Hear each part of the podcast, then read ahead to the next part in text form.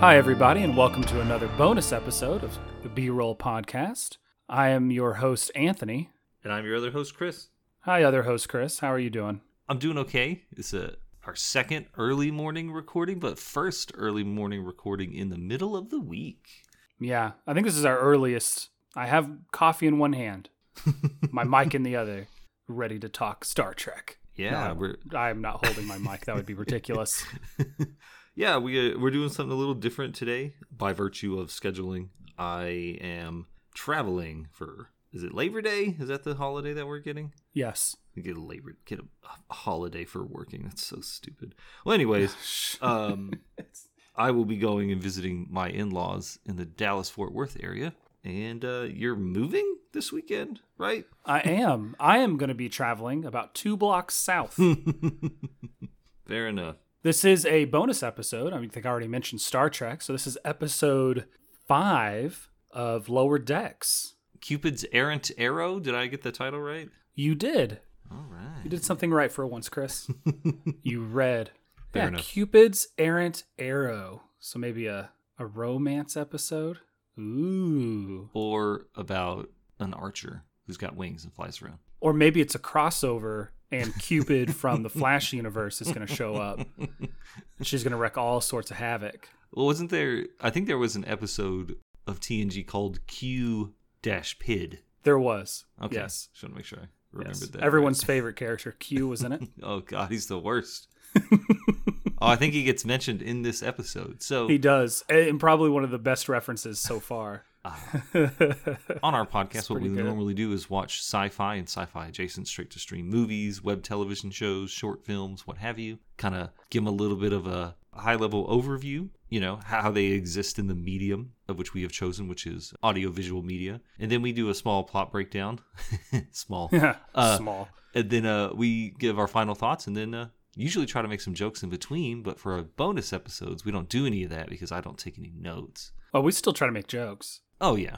We still give our opinions, which are really what everyone's here for. The long and short of this episode is Boimler, Bradward, Bradward Boimler, fair enough. Well, the Cerritos is involved in some sort of mission where they are essentially trying to keep a moon from falling into orbit and destroying a civilization. The captain's dealing with the politics involved with that, while Brad goes over to the Vancouver, which is a Parliament-class ship. Interesting. Yeah. Meets his girlfriend. Which is probably my favorite joke of the whole episode. That he has a girlfriend or the Parliament-class ship? Well, okay. So it's a Parliament-class ship, which is a cool name for a class of a ship. I dig it. But he has a girlfriend that no one's ever met who lives in a city... on a ship that's named after a city from Canada? Yeah. That's my girlfriend from Canada. Good. Uh, you haven't met her. She's a model. So, anyways. Sorry. Yeah. The, no, no, no. Like, I I would even consider the, the planetoid or the moon falling into the planet is probably like the sea story. Like, oh, yeah. Absolutely. It only exists as an excuse for them to be on a different ship. So, Brad uh, apparently is going out with a, a very attractive young ensign, or a lieutenant, I'm sorry. Yeah, how dare you? Only Mariner gets demoted around here. Yeah, Mariner thinks that that she there's something got to be something wrong with her if she's going out with Boimler. And at the same time, uh, Rutherford and Tendi are trying to win a T eighty-eight. I don't know exactly what that is, but long story short, some sort of scanner or tricorder, yeah. Yeah. Long story short, Mariner embarrasses herself. As it turns out, the girl, I don't even remember her name. I watched it like thirty minutes ago. And I still don't Barb. remember her name. Barb, yeah. She is not a parasite. She's not some shapeshifter. She's not some alien uh, or a salt. Salt golem, I think is one of the salt things that she... Salt succubus. Yeah. Uh... Which is a great, great reference. To the first... Actually, that episode of uh, the original series is the first episode of the original series I ever saw as a kid. When it aired on whatever whatever channel it was. What was it, U S A maybe? Probably. Maybe, or not, it wouldn't have been U P N. U P N, maybe? Mm. I think that was later. So, mm. But yeah, Salt Succubus, which is not the best introduction to Star Trek. As it turns out, uh, the, the parasite that's causing the, I don't want to say forced romance, is actually inside of Brad Boimler's head. It's causing him to use the word lover a lot. Yeah. He and Barb break up. And then Tendi and Rutherford end up staying on the ship after committing blackmail against a superior officer on a different ship. Yeah, who did assault them. Yeah. Wait, did Tendi assault him first, though? Well, I, I think that because there's no cameras on the ship. Right. There's no C C T V. We've established this. The only person Ugh. that the only person that was caught in the act of being assaulted was Rutherford because he recorded the entire thing. Yeah, fair enough. We get to see him use his implant to enhance his ability to do his job, which I guess is not something he does all the time. Still unsure. Well, so it makes sense that it would be kind of a only when necessary or only when he wants to type of thing. Not because it makes sense in the in realm, but that's just like a Star Trek thing where mm-hmm. uh, we're only going to have Data's lightning fast reflexes when it helps us with the plot, and we'll conveniently forget about it otherwise, or Geordi's ability to see different wave spectrum of light or whatever, uh, except for when we need it for the plot, that type of thing. So that's definitely where they're putting his cyborg implant.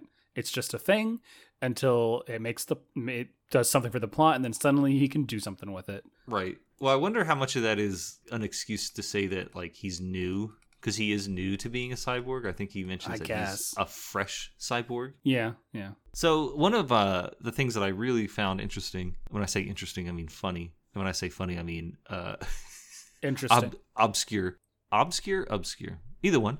So the shuttle on the Vancouver. There was one that I saw called Marpole.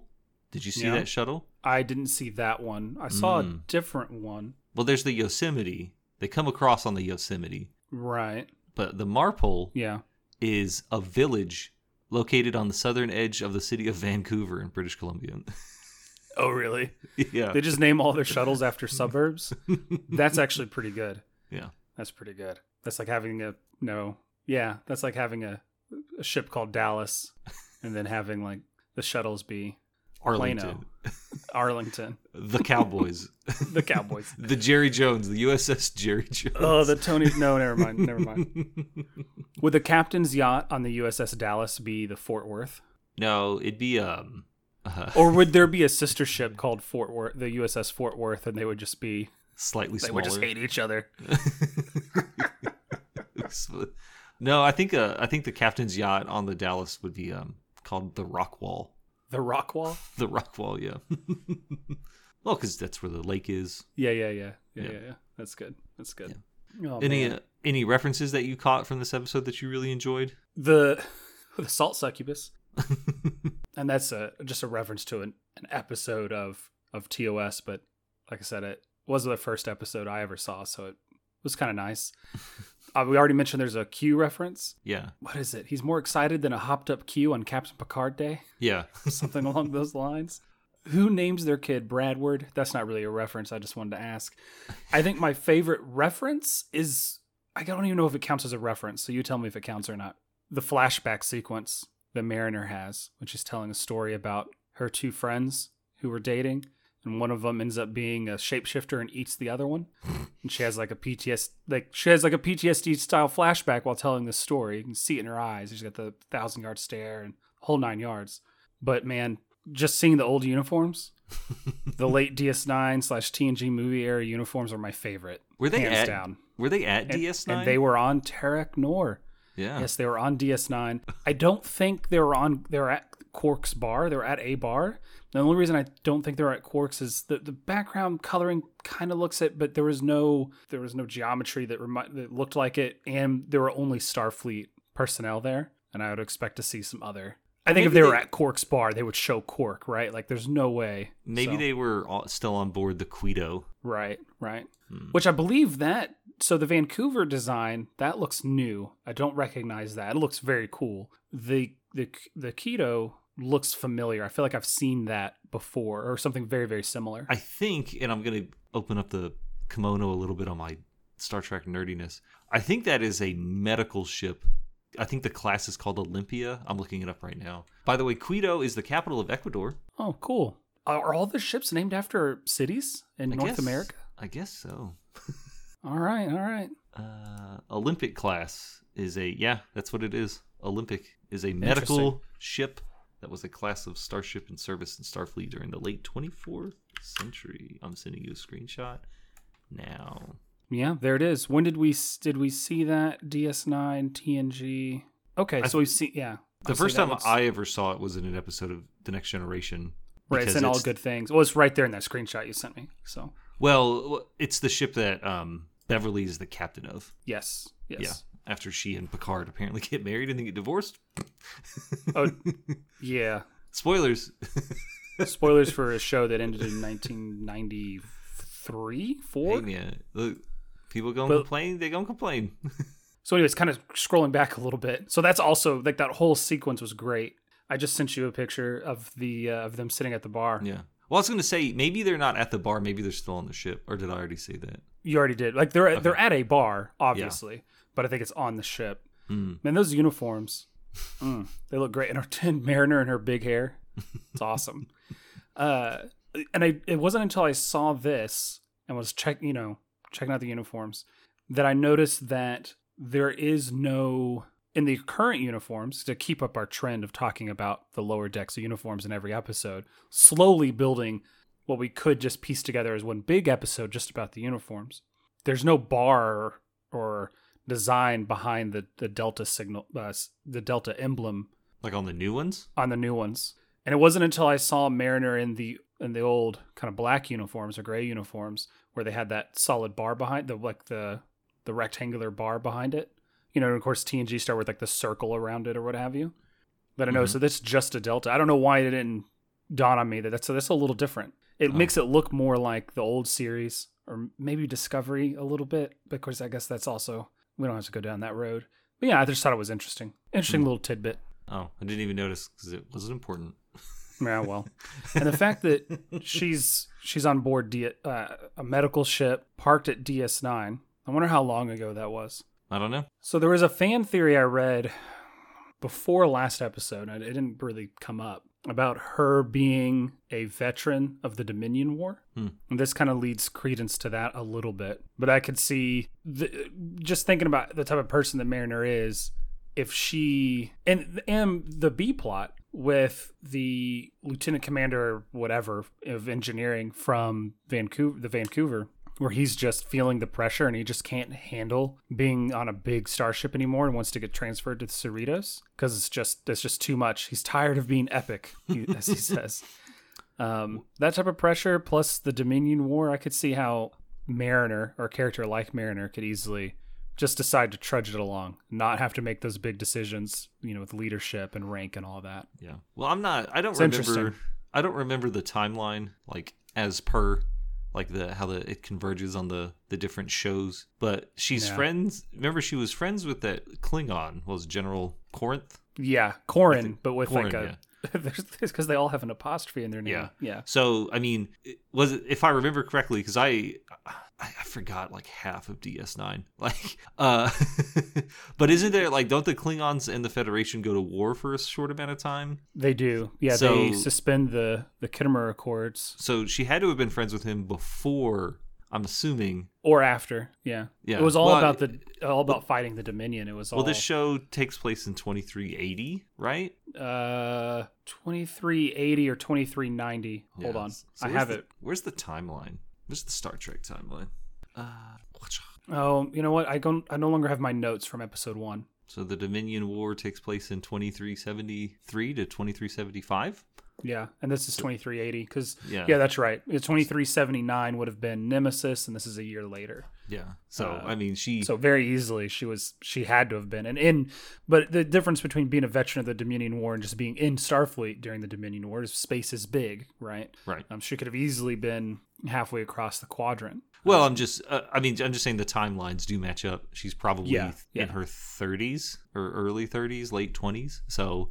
She's probably fresh-faced cadet right out of the Starfleet Academy, got assigned to a couple ships, uh, was involved in the Dominion War, and then got plucked for special duty with the Klingon general. And yeah. Got... Well, and, and what does a, I mean? What type of things do you see as an ensign on a medical ship in a war zone? Yeah. You know what I mean? Lots of stuff. Yeah, lots and lots of stuff. Lots of stuff you don't want to see. So I get a little uncomfortable with the number of times that, that Bradward says the word human. What do you mean? Well, he keeps referring to Barb as she's a perfectly normal human girl. I think that was um, the and parasite. And he says he says that in the uh, episode or two ago where uh, it was not last episode, the episode before that, where they're trying to be all, or they're getting rid of buffer time, where he says everyone in the ship's only human, and then he like kind of corrects himself. I don't know. Feels a little space racist. I got some uh, Ashley Williams from Mass Effect vibes. Well-meaning, but mm. There's also a, speaking of fan theories, there's a there's a fan theory going around that he's not human. So I don't mm. know if we've discussed that yet or not. No. Well, because of the purple hair, sand gives him a, a rash, and a few other things he said. Maybe he just hates sand, you know? Yeah, it's coarse. It's coarse. Gets everywhere. Gets everywhere.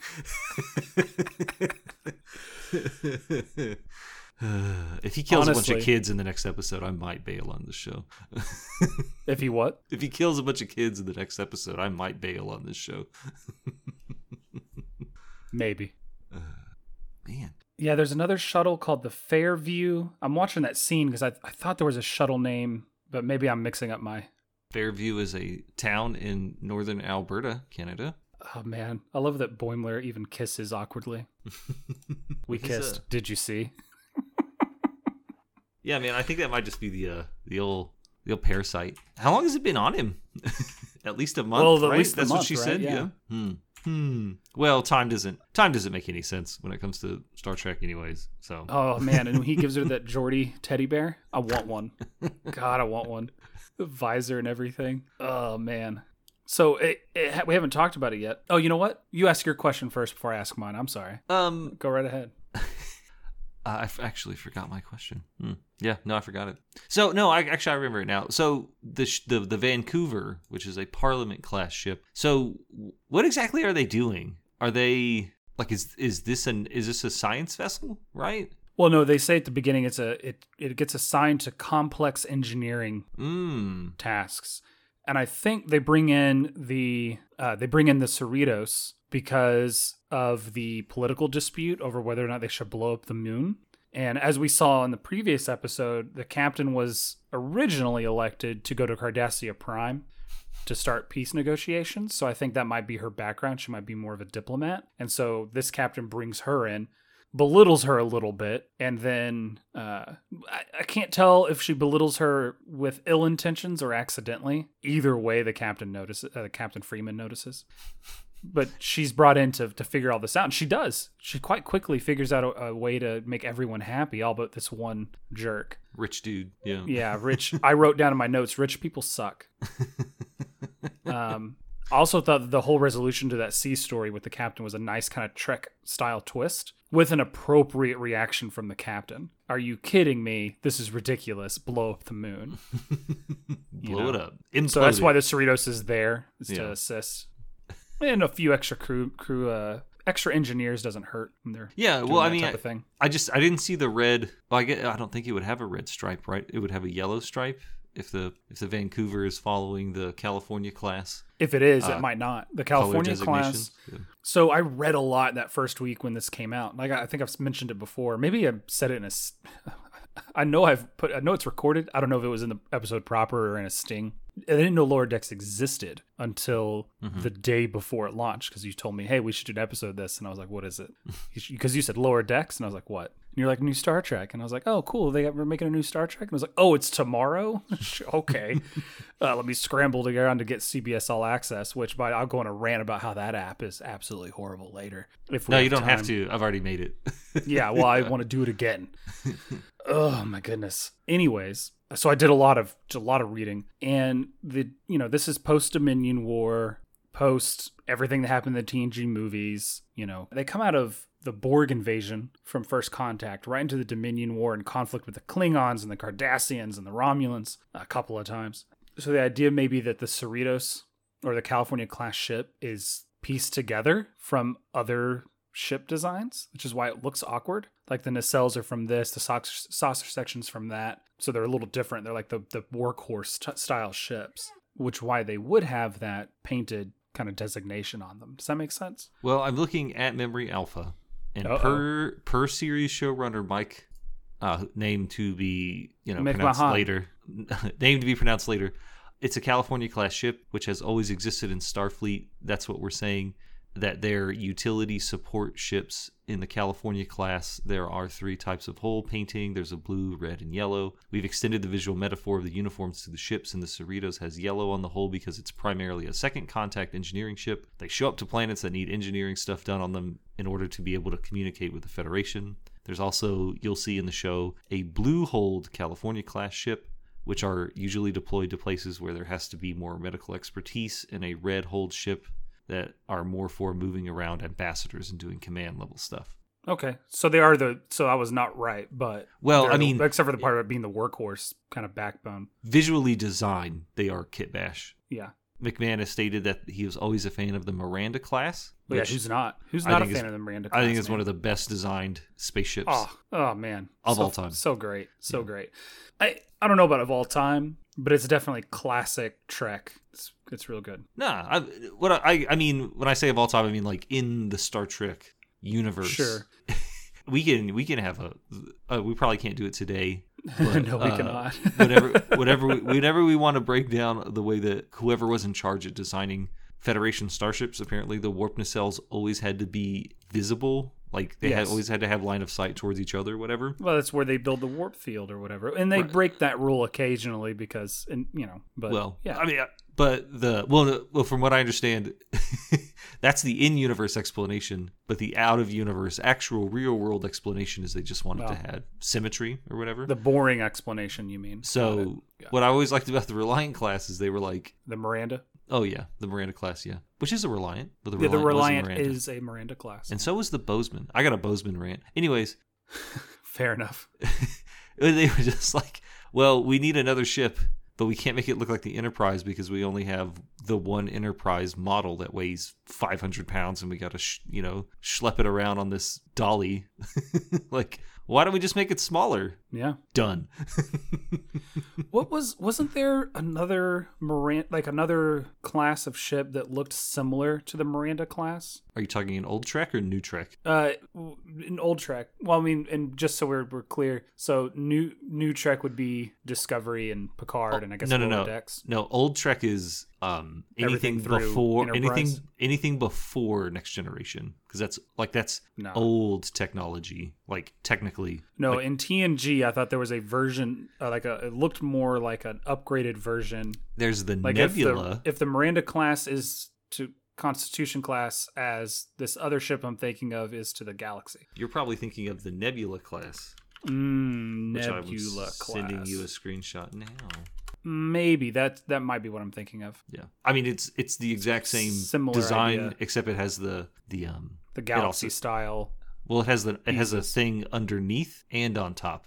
Whereas the Miranda class only has the thing on top. Right, right. So, nah, you know what? We might get this might get us too far into the weeds, but what is your favorite? And we're not going to argue about it, but what is your favorite Enterprise design between the Constitution or the refit?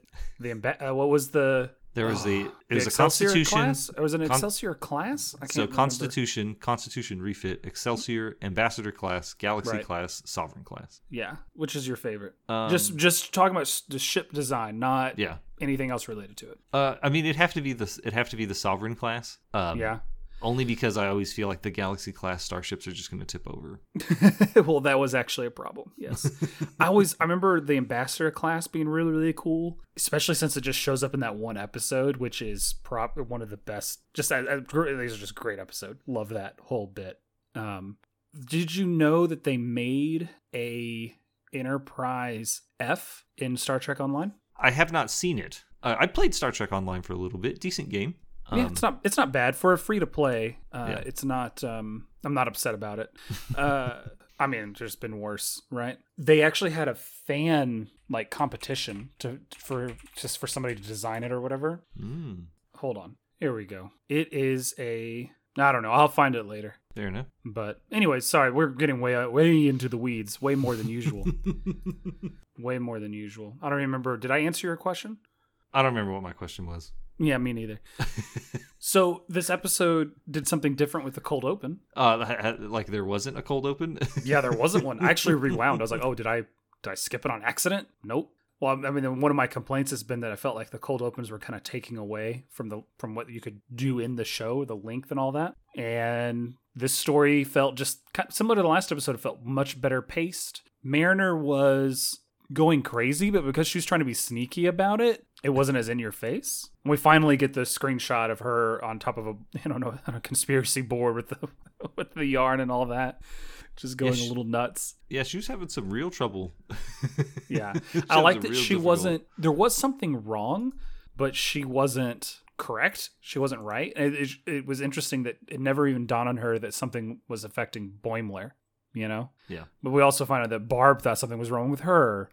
So all three of them were wrong at the end, which was interesting. It's kind of weird she like just breaks up with him. It really is. It's kind of strange. A little. Yeah. I mean, you know, they needed to have they need everything closed up for the next episode. I guess. It was just like, it was weird. It's like, okay, bye, I guess. See you yeah, later. Yeah. Well, I mean, she's going on to Vancouver. He doesn't need to have a Canadian girlfriend for the rest of it.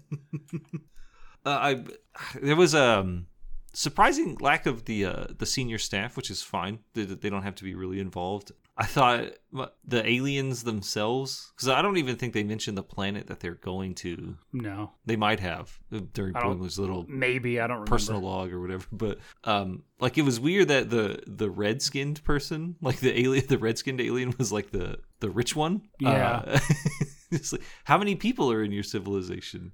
Uh, two? Me and my wife? We're rich. Yeah. She's just like, blow, just get rid of it. Don't even it, care. Isn't he like, but I just installed new floors.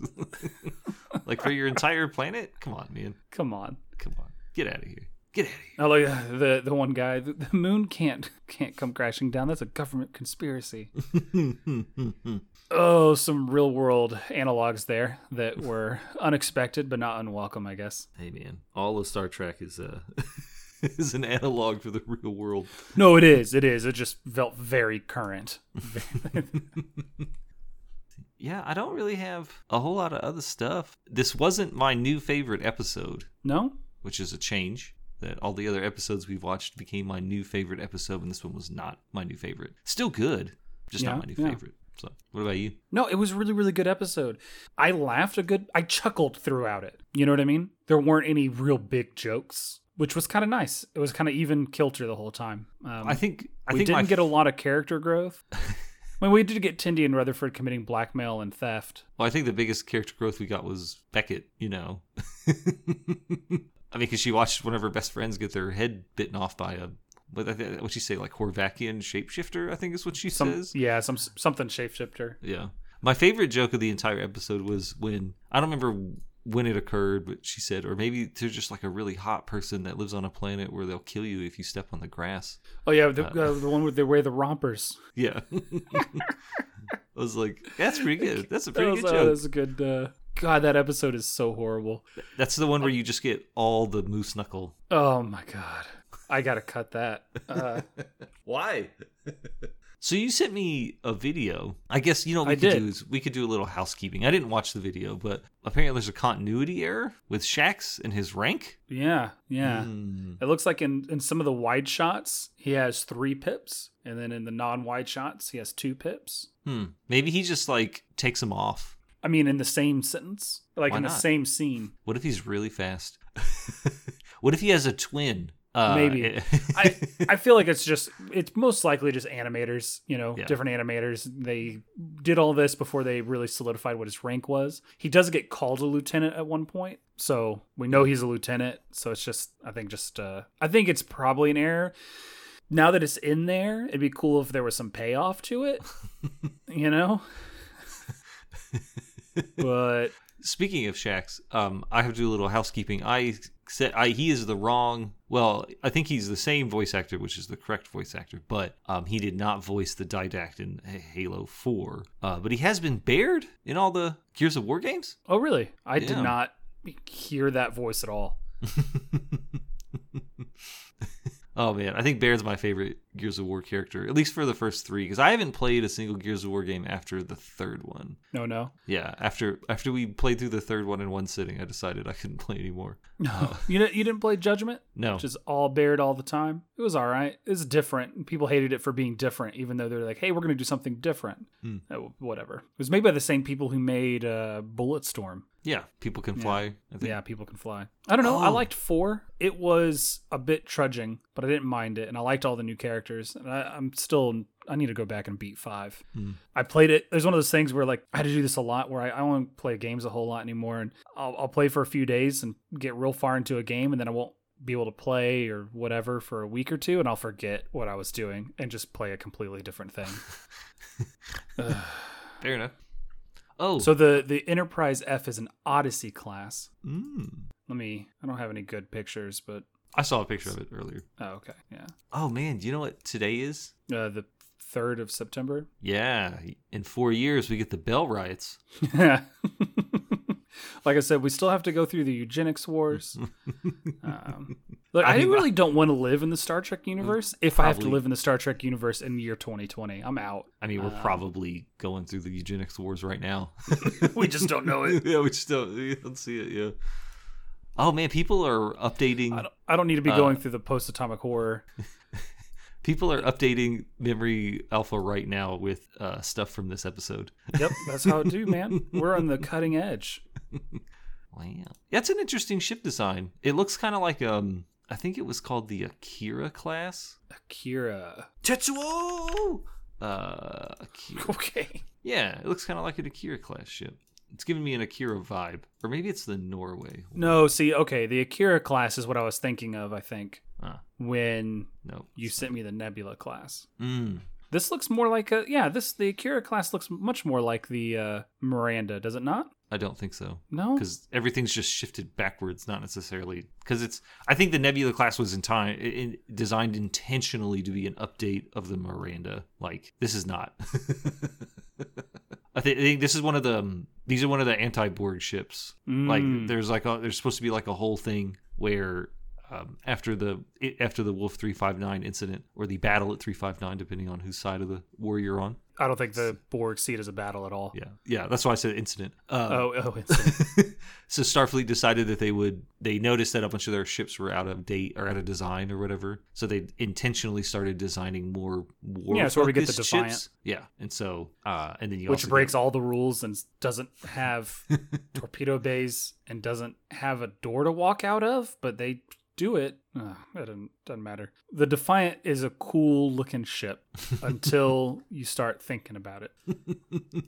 Perhaps oh, today my goodness. Is a good day to die. How did you feel about the engineer's password being Riker?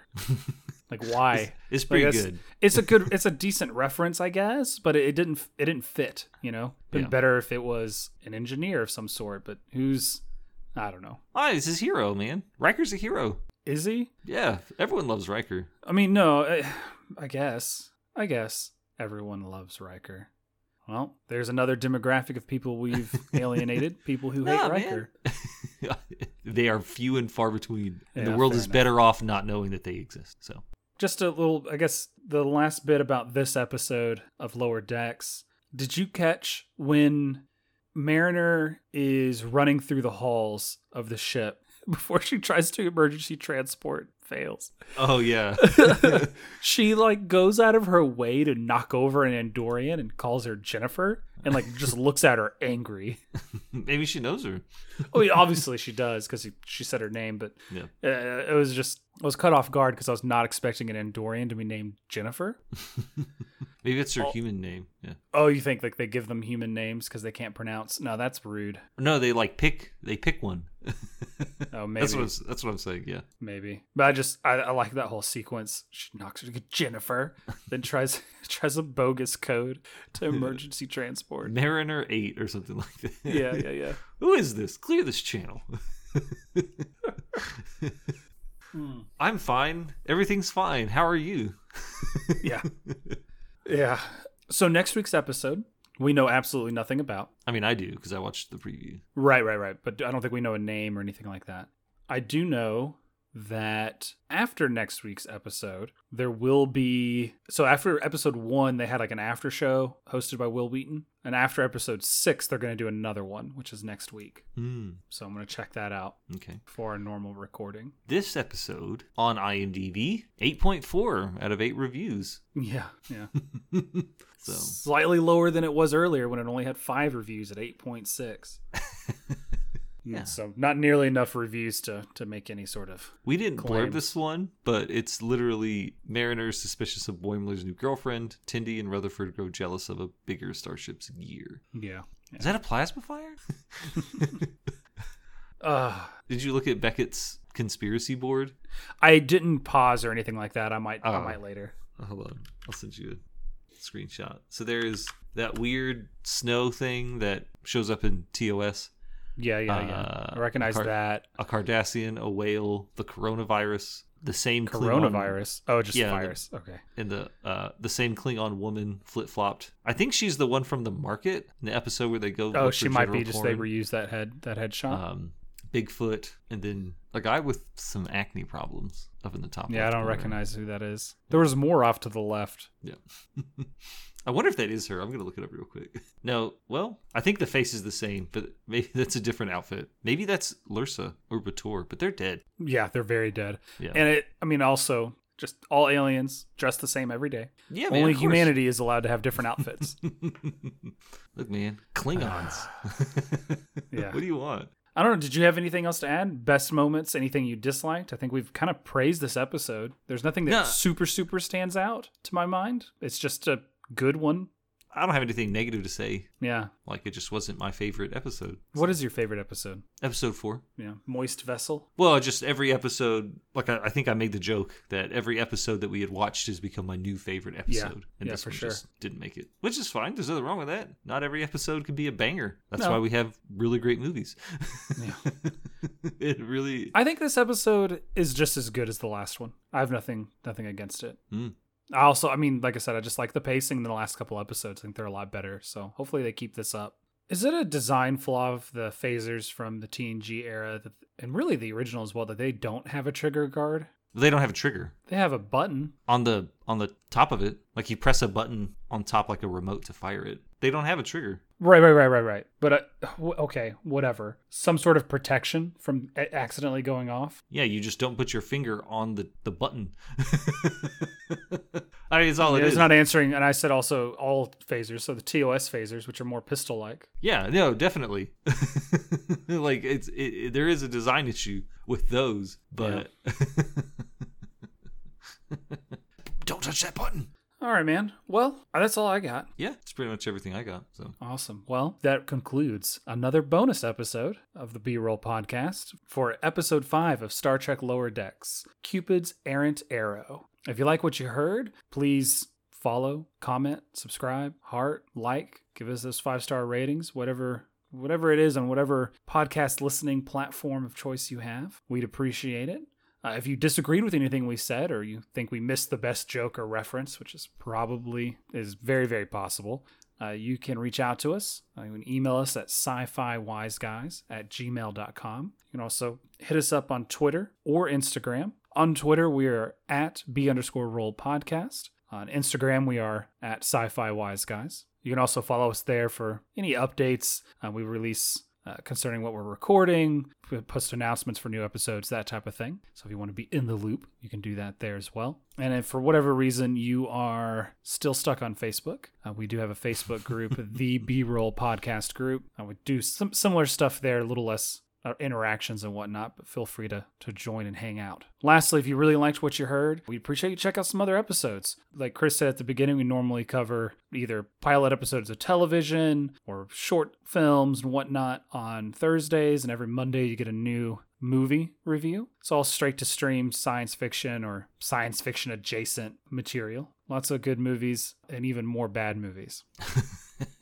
We are doing something very, very special for the twenty-fifth episode of our podcast. Official, not the not the, the twenty-fifth one that's been released, because I think that's already been done, but the actual in the main line, in the main timeline podcast.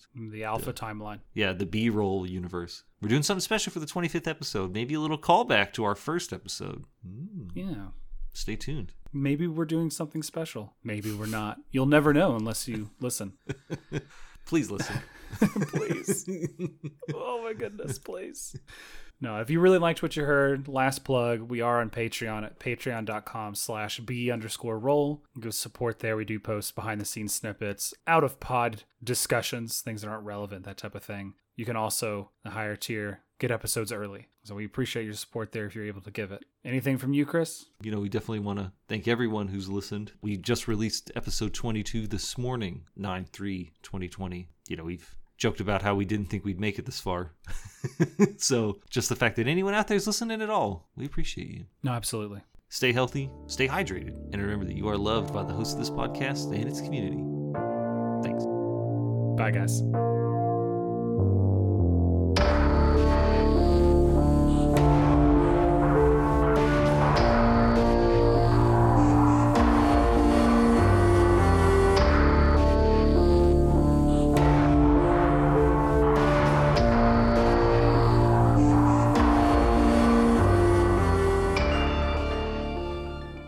No, uh, this is unrelated to everything we're talking about, but Garth Davis will direct the upcoming Tron film starring yeah, Jared Leto. Yeah, cool. I'm, I'm yeah, Jared Leto, whatever.